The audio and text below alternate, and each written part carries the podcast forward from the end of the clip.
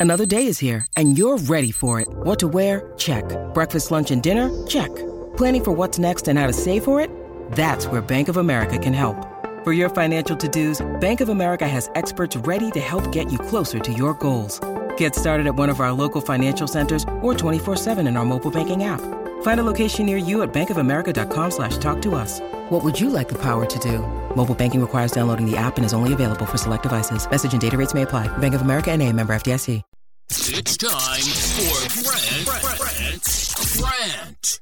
And today's rant is brought to you by Zoom 180. Go to zoom180.com and check out this revolutionary new flashlight with five LEDs. There is nothing like it on the market. Trust me. Go to zoom180.com. Tonight, the Sacramento Kings can clinch a playoff spot with a win against the pathetic gutless Portland Trailblazers in the Pacific Northwest. The Blazers have absolutely quit on their fans and the NBA.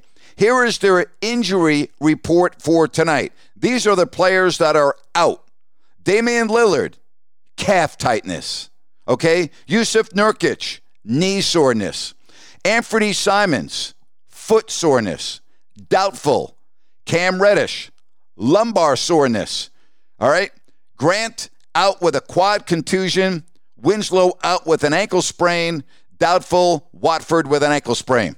I really feel bad for these athletes that are making 30 and 40 million dollars a year that can't play because their calf is tight or their knee is sore or their foot is sore or they have a little soreness on their back. Gee, I don't know how they are going to survive.